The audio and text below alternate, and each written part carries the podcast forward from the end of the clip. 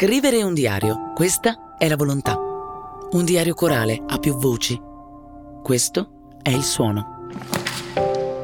A proposito di una macchia sul nostro vestito più sacro, la pelle. Questo è l'argomento.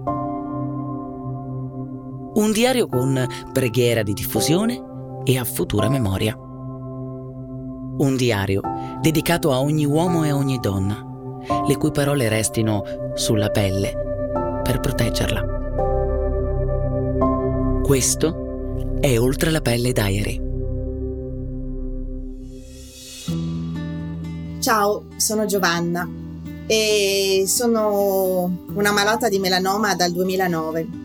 E io di professione faccio la restauratrice, per cui sono già fortunata perché lavoro con il bello e quindi il bello, diciamo, mi ha aiutato ad affrontare anche questo cambiamento della mia vita.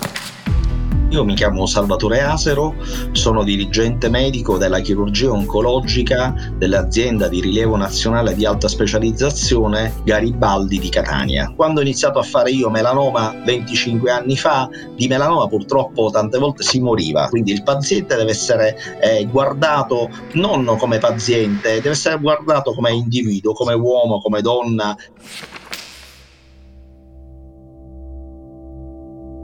Questo diario è un dono di alcuni dei molti pazienti cui è stato diagnosticato il melanoma della pelle e di alcuni dei tanti medici che li hanno in cura e che ogni giorno si occupano di una patologia che colpisce 12.000 persone all'anno. È grazie a loro che oggi scriviamo la prima pagina dell'Oltre la pelle Diary. Grazie ad ognuno di loro.